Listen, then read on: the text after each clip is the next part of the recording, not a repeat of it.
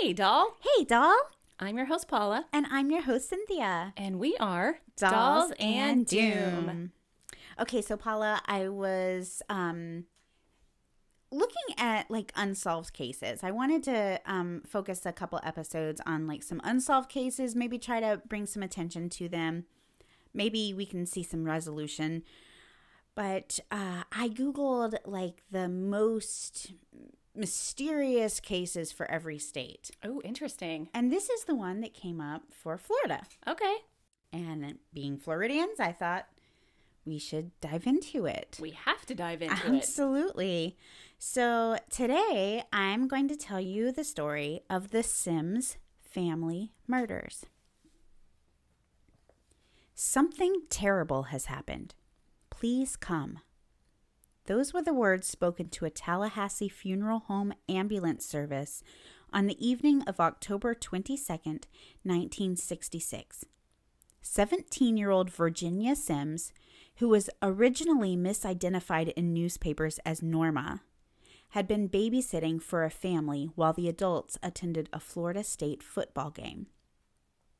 Now, this was a big football game, and a large part of the Tallahassee, Florida community was in attendance at the North Florida Fair.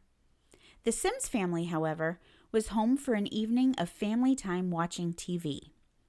The entire family was spending the evening in the modest brick ranch house at 641 Muriel Court Drive, except for the two oldest daughters who were both babysitting for other families attending the football game.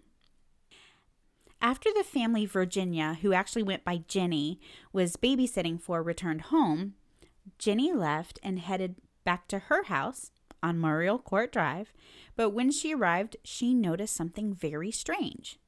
It was about 11:15 p.m., so she expected to find everyone huddled in the living room, winding down watching their favorite shows, and the living room TV was on, but her father, mother, and youngest sister were nowhere to be found. So Jenny starts looking around the house for them, and when she got to her parents' bedroom, her life changed forever. Dr. Robert Sims, Jenny's 42 year old father, was laying on top of his king size bed, on top of the flowered bedspread, blindfolded and bound. He had been shot once in the head. He was wearing trousers, a sport shirt, socks, and shoes.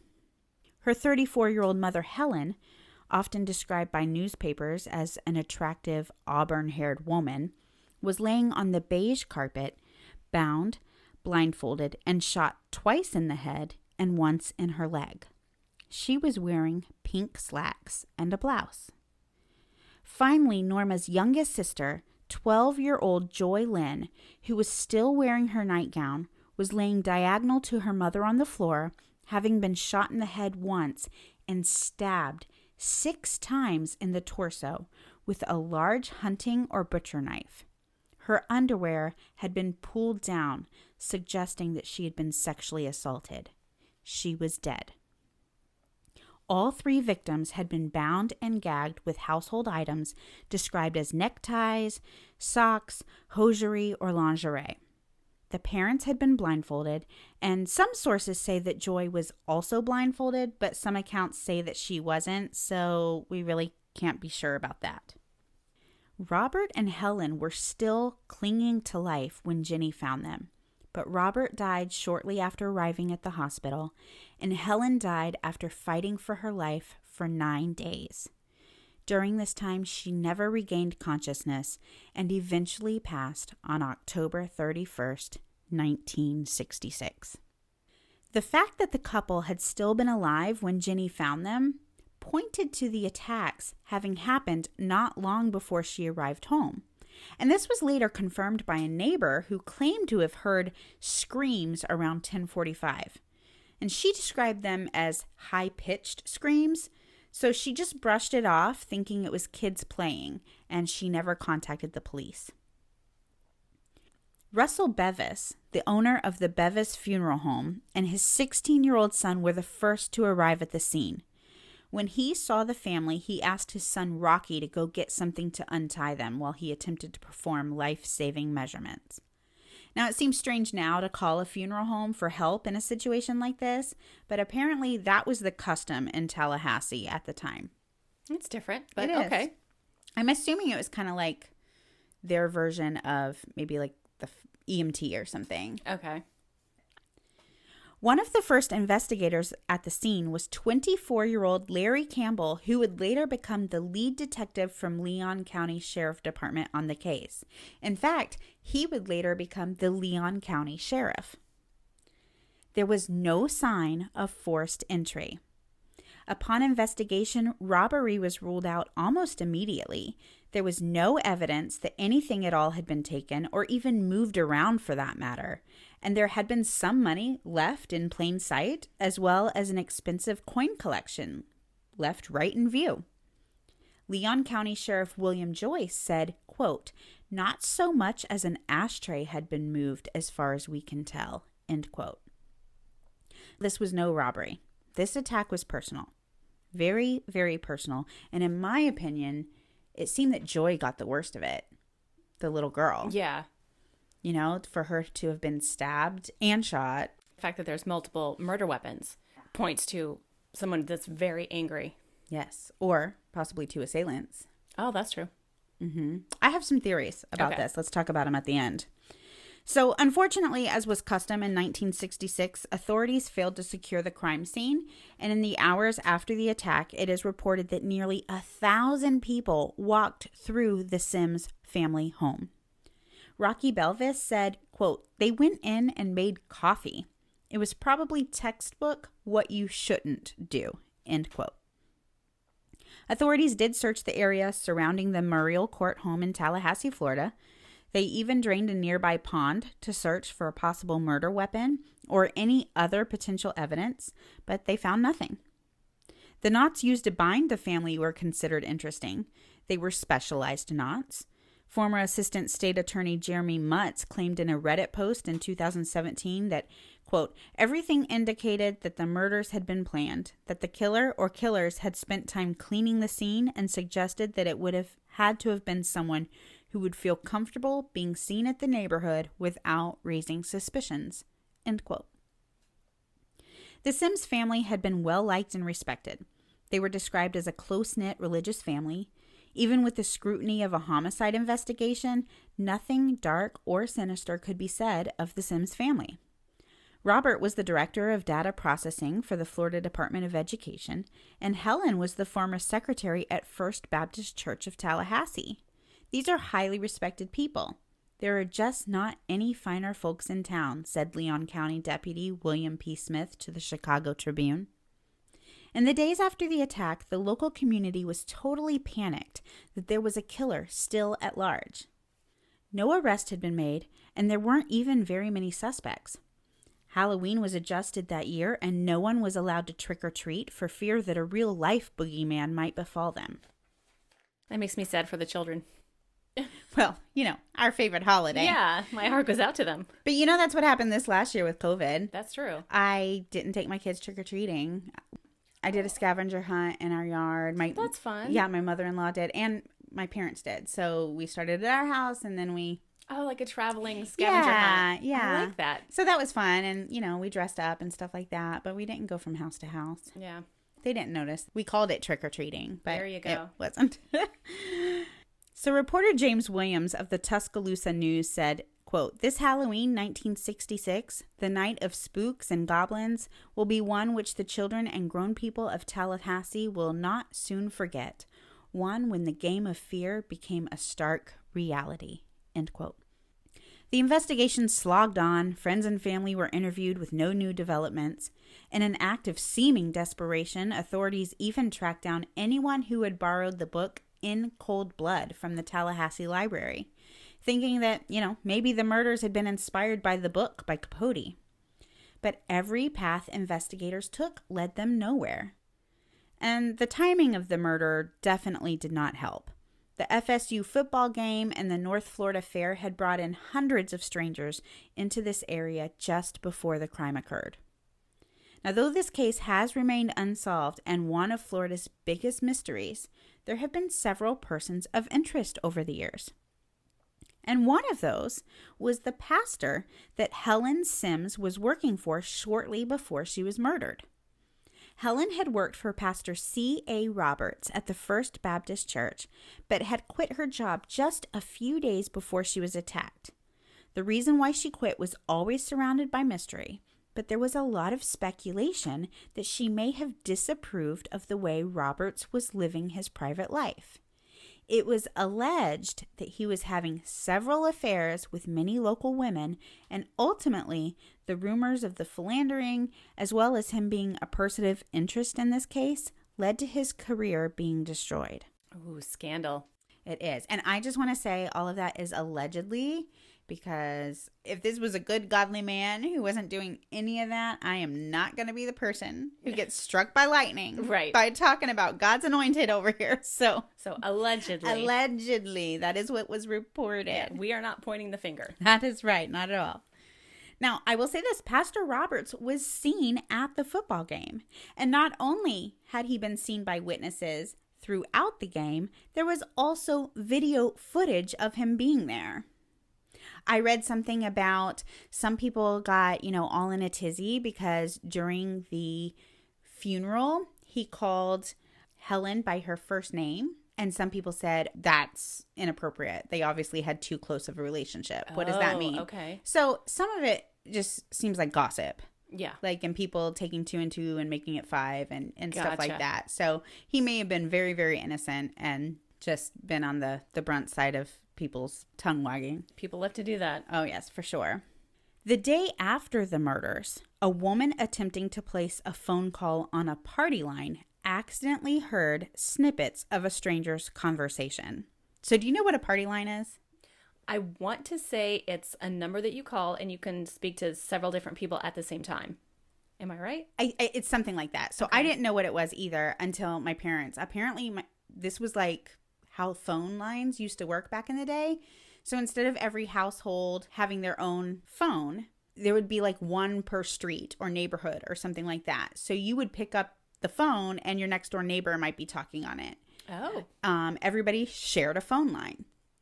So you could pick up the phone and listen in on somebody else's conversation. Ah. Yeah, you had to wait for people to get off, which is like totally bizarre. I can't imagine anything like that, you know, No. in our day and age, but that's what a party line is.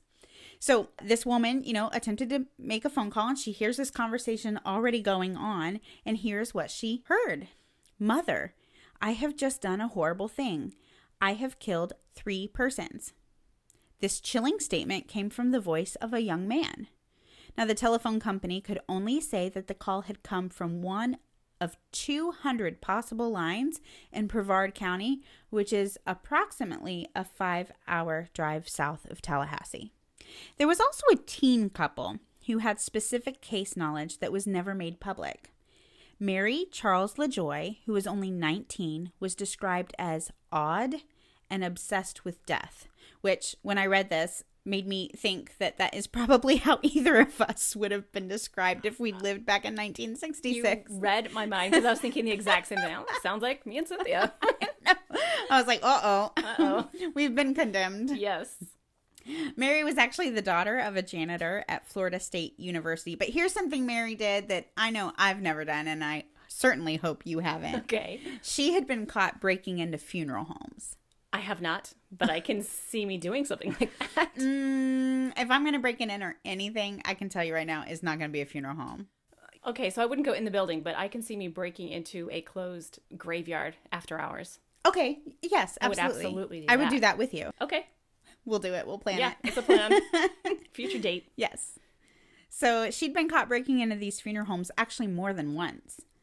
Her boyfriend, Vernon Fox Jr., who was 21, was described as a loner, and he was even suspected of being a peeping Tom. It's alleged he was seen peeping on Joy Sims just a week before the murders. And there were even some claims that Vernon was on the cusp of being arrested for molesting Joy shortly before the crime, but there was no supporting evidence for these allegations and no legitimate mention of prior sexual abuse on Joy in any investigative findings or police reports. Now, interestingly, Vernon was the son of a famous FSU criminology professor, and he lived on the street right behind the Sims home. That's quite the coincidence. It is. And authorities found the location of Vernon's home especially interesting, as they had theorized already that the assailant or assailants approached from the woods behind the Sims house. This would explain why Muriel Court neighbors never saw any visitors or unfamiliar vehicles at the house the night the Sims were murdered. The idea of two perpetrators also made sense to authorities. The knots tying the victims were tied so tightly that investigators didn't think it was possible that the family had tied each other at gunpoint. It made more sense to authorities that one assailant held the gun on the family while the other one tied them up. Although it cannot be ruled out that the family may have been forced to tie each other and then a single assailant checked and retied the knots after they had initially been bound. Now, in the 1980s, more than a decade after the crime, Mary Charles went back to Tallahassee to voluntarily talk to the investigators. And at that time, she suggested that Vernon, who was now her husband, had committed the murders. Whoa. However, her motive for turning in her husband may have been tainted, as she had expressed an awful lot of interest in that reward money. Some reports go as far as to say that during the interrogation, which was recorded, Mary admitted to visiting the Sims home on the night of the murders. She made statements like, I went in there and looked at that body. My God, that kid with her clothes off lying on the floor, my God. How could he be turned on by something like that? I was looking at the kid lying on the floor. During this interview, it appeared that Mary was on the verge of making a full confession when she allegedly asked what would happen if she admitted to being in the Sims home during the crime. And guess what the investigator said? What? He told her she would go to jail. And she suddenly claimed that she had no memory of the event, but instead she had just described a version of the crime that had come to her in a dream. Oh, calling shenanigans on that. And a lot of people say, why in the world would the investigator kind of botch this? Like, if you've got someone who's literally about to confess to you and they say, What's going to happen to me? You know, there's so many things you could say Right. that wouldn't necessarily like be like you're going to jail. You could say, "Well, I'm not the person in charge. I'm not sure what would happen. I'm not right. I'm just here to listen. I'm here to help you. right." They're allowed to lie. Yeah. But to say, "Oh, you're going to go to jail if you tell me you Right. That's why I thought it was going to be some something different. Nope, they're- you're just going to jail. she's going to jail," and then suddenly it was all a dream. Yeah. Now, Vernon has denied his involvement since day one and has been actively following and commenting on the case in online forums, which I find that interesting. Like, you know how a lot of murderers want to be close? You know, they say always look at like the search party and the people who keep like Yeah. putting themselves in the situation because a lot of times they want to like They keep showing close. up. They want to know what's going on and how far they're getting. Right. I find this really interesting. I know that if I were accused of murdering somebody and I didn't do it, you're not going to see me posting on Facebook or anything else right. I'm about not going to be involved in any photos or any kind of investigation. I'm staying out of this. I'm going to let this die. I'm not going to feed it. At the same time, I think if I did kill somebody, I'm not going to say anything about it either. Right. I don't want them to have an excuse to say, look, she keeps showing up. Right. In fact, that's how you'll know I did it because I search all day true crime. All I do is listen to true crime. The one that happens near me that I commit is going to be the one you're not going to find on my history. Exactly. I'm not going to give any arrows to me. Major suspicion, though. That's going to be suspicious. Yeah. Oh, goodness. How about I just don't kill anybody? How about that? There you go. Okay, so Vernon even gave an interview for a documentary on the case called 641 Muriel Court. Conspiracy theorists point to flaws in the investigation, like that botched interview, and say it's evidence of a cover up, possibly because of the position of Vernon's father, that nationally renowned criminologist and FSU VIP. Well, Vernon's father died in 2001. Mary and Vernon have divorced, and both have remarried, and both live in Florida but neither one of them have an arrest record. Hmm. I find that interesting. Yeah. If you're a cold blooded killer, and a peeping tom and a sexual abuser or any of the things that you know the murderers could have been i find it interesting that you've gone all these years without ever having been arrested Right. So, in 1980 sheriff Katsaris reopened the case on a tip he learned that a death row inmate had florida ties this man had actually known the Sims family and he'd been convicted of another set of murders that was very similar in style and nature to the Sims family crime. Both scenes were described as senseless and seemingly without motive. The sheriff declined to name the convict or give any other identifying information, and apparently the lead didn't go very far. Unfortunately, the Sims family murders remain unsolved. Leon County Sheriff Larry Campbell told the Sarasota Herald Tribune, quote, I've seen some terrible things in 45 plus years of law enforcement, but I can see Joy's eyes as clear today as I sit here talking to you. End quote. He said, I've done everything I think I can do. The big frustration is that I feel very confident that I know who did it. Oh my goodness. So, I didn't want to do this as like part of the main story because nothing I read outright says who the sheriff thinks did it, but it kind of seems to point to he thinks it was Vernon and Mary. That goes along with my theory. So I told you I had a little bit of a theory. Yeah. To me, it makes sense that the victim was Joy. That was the the targeted victim Okay. because of the the extra violence on her. Exactly. The fact that her underwear was pulled down, there may have been some sexual abuse there. The fact that her parents were blindfolded and tied up, if they'd wanted to hurt Joy, obviously they're going to need to incapacitate the parents. So tie them up, blindfold them, do what they do to Joy. It's extra violent on her with her being both shot and stabbed. Being stabbed shows that they were like possibly physically closer to her. So to me, it just kind of makes sense that this couple, possibly, or Vernon, you know, if he was seen looking in her windows and he was kind of known to have been a peeper and kind of a creeper and stuff like that, to me, that makes sense. that makes sense to me too. To me, that makes the most sense out of the options we've heard. But again, to do something so cruel and awful and then go the rest of your life and never be, you know, not have a life of crime, that also seems very strange to me. Agreed. So anything says that they are not guilty for that, I would say it's that. It is also possible that they might not have a record because they just didn't get caught doing other things as well. That's true. But do you think that at 21 or 22 years old, you can do something so terrible? I mean, I know we all do things when we're young that we look back now and think, Wow, that was stupid. yeah, I can't believe I did that. I would never do that now. Right. But this is murder. yeah. Violent. Violent murder. murder. Do you think you do that once and then change? Be rehabbed?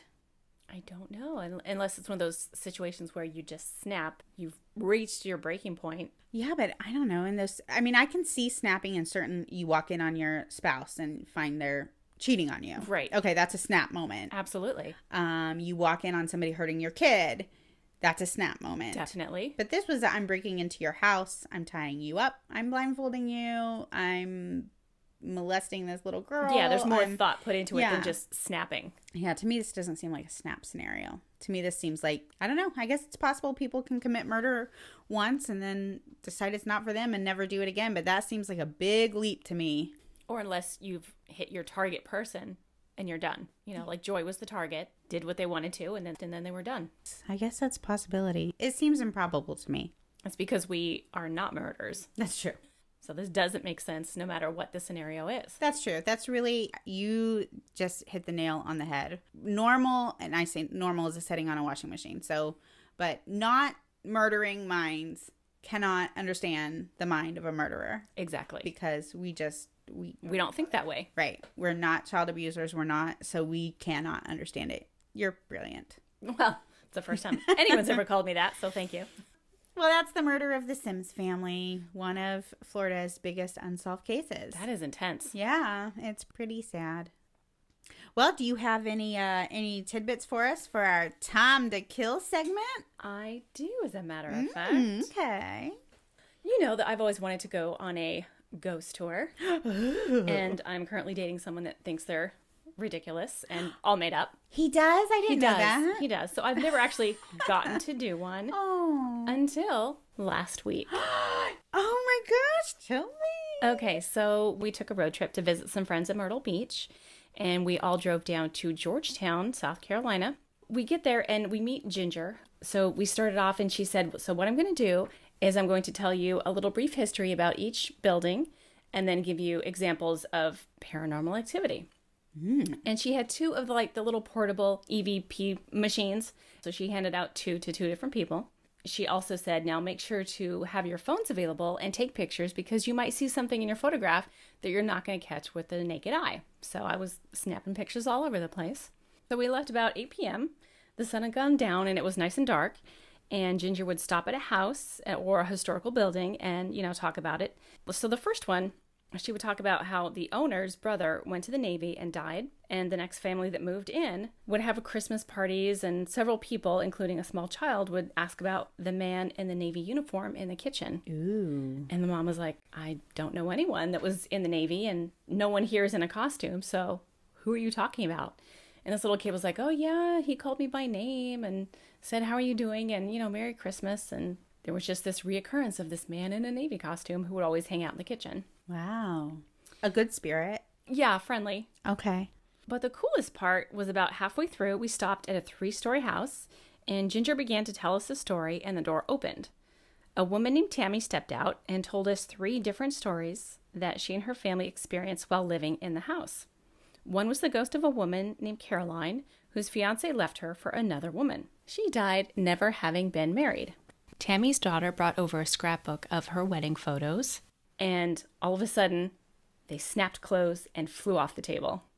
Ooh. Yeah. So Caroline was clearly jealous. And there was also a soldier that hung out in the front room by the window. There was something weird in the attic. We aren't quite old enough to remember this, but if you've ever seen the movies that were set back in the 40s or 50s, they had this newsreel that would play before the movies. It was their version of what was going on in the war.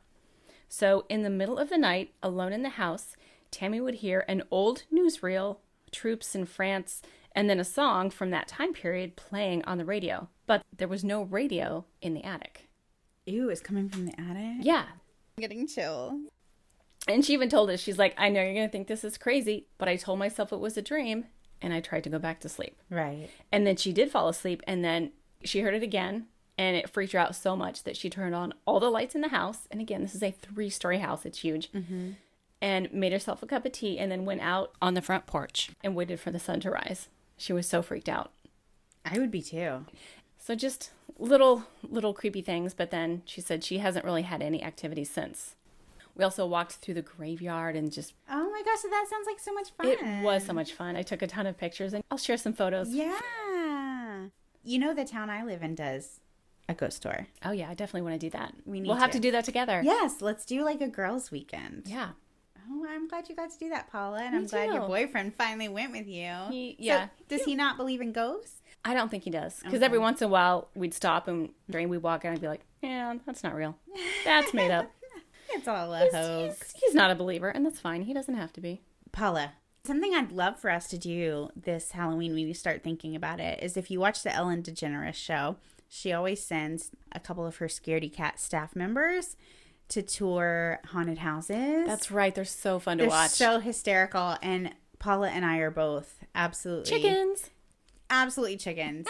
and I just know that first of all, I don't know if I could do it. Just you and me. I get freaked out with my marine husband. Yeah. Like just you and me walking through. I don't know.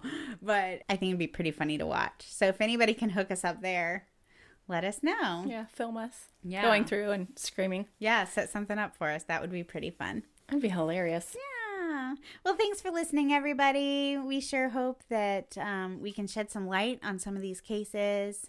Nothing would be better than to find out that we finally get some answers for these families who've lost loved ones. I can't imagine anything that would make us happier. Absolutely. We will bring you a new episode every Friday. In the meantime, like us on Facebook, follow our page, give us ratings. Like and subscribe. Absolutely. We sure would appreciate it. All right. Thanks for tuning in. All right. Bye. Bye.